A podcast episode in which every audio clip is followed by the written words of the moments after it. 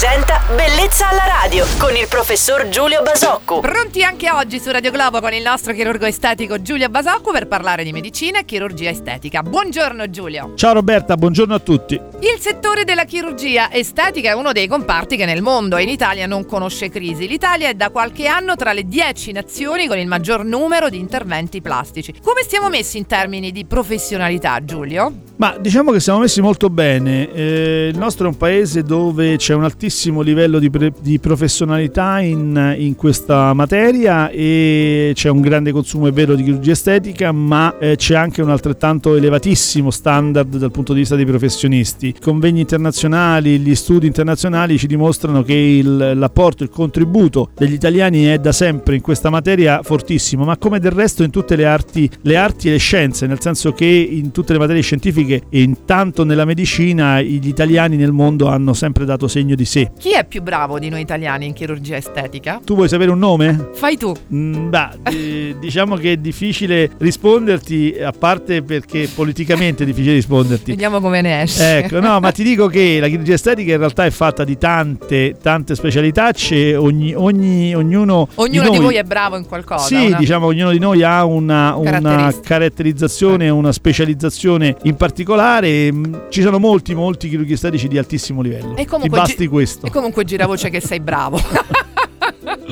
Ti ringrazio. Impeccabile anche oggi nella sua professionalità, davvero, soprattutto oggi eh, con questo argomento. Siamo tutti molto contenti del nostro chirurgo estetico Giulio Basocco. Ti aspetto domani qui su Radio Globo. Ciao Giulio, buon martedì. Ciao Roberta e buona giornata a tutti. Bellezza alla radio.